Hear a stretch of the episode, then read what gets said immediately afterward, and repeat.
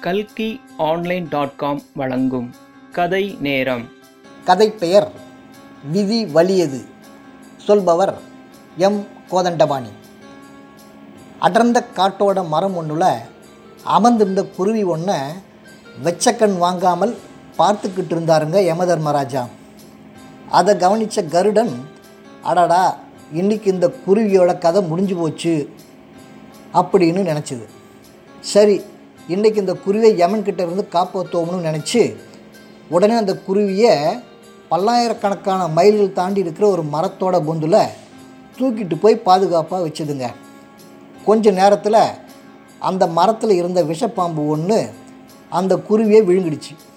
குருவியோட ஆயுசு முடிஞ்சு போச்சு. அதை பார்த்துக்கிட்டு இருந்த அந்த கருடன் அடடா யமன்கிட்ட இருந்து குருவியை காப்பாற்றலாம்னு நினச்சி இங்கே கொண்டு வந்து பாதுகாப்பாக வச்சா இங்கே அந்த குருவியை பாம்பு விழுங்கிடுச்சே? அந்த குருவி உயிருக்கு நானே யமனாயிட்டேனே அப்படின்னு ரொம்ப வருத்தப்பட்டது. மறுபடியும் அந்த கருடன் தன்னோட பழைய இடத்துக்கே திரும்பி வந்தது. அப்போவும் யமதர்மன் அங்கே தான் இருந்தான். திரும்பி வந்த கருடன்கிட்ட நீ என்னை தப்பாக நினச்சிட்ட? அப்படின்னு சொன்னான். அதை கேட்ட கருடனுக்கு ஒன்றும் புரியலை.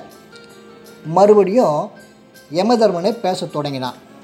அந்த குருவியை நான் உத்து பார்த்ததும் நான் தான் அந்த குருவியை கொல்ல போகிறேன்னு நினச்சேன். அப்படித்தானே? அப்படி கிடையாது. இன்னும் கொஞ்ச நேரத்தில் இந்த குருவியோட தலையெழுத்துப்படி ரொம்ப தொலைவில் இருக்கிற ஒரு பாம்பு விழுங்கி சாகணும்னு இருக்கு அது எப்படி நடக்க போகுதோ அப்படின்னு நினச்சி தான் உத்து பார்த்துக்கிட்டு இருந்தேன். ஆனால் உன்னோட மூலமாக அது நடக்கணும்னு அது தலையில் எழுதியிருக்கு போல. அந்த குருவியை காப்பாற்றுறதா நினச்சி நீயே அதோட இறப்புக்கு காரணமாயிட்ட அப்படின்னு சொன்னாருங்க யமதர்மன்.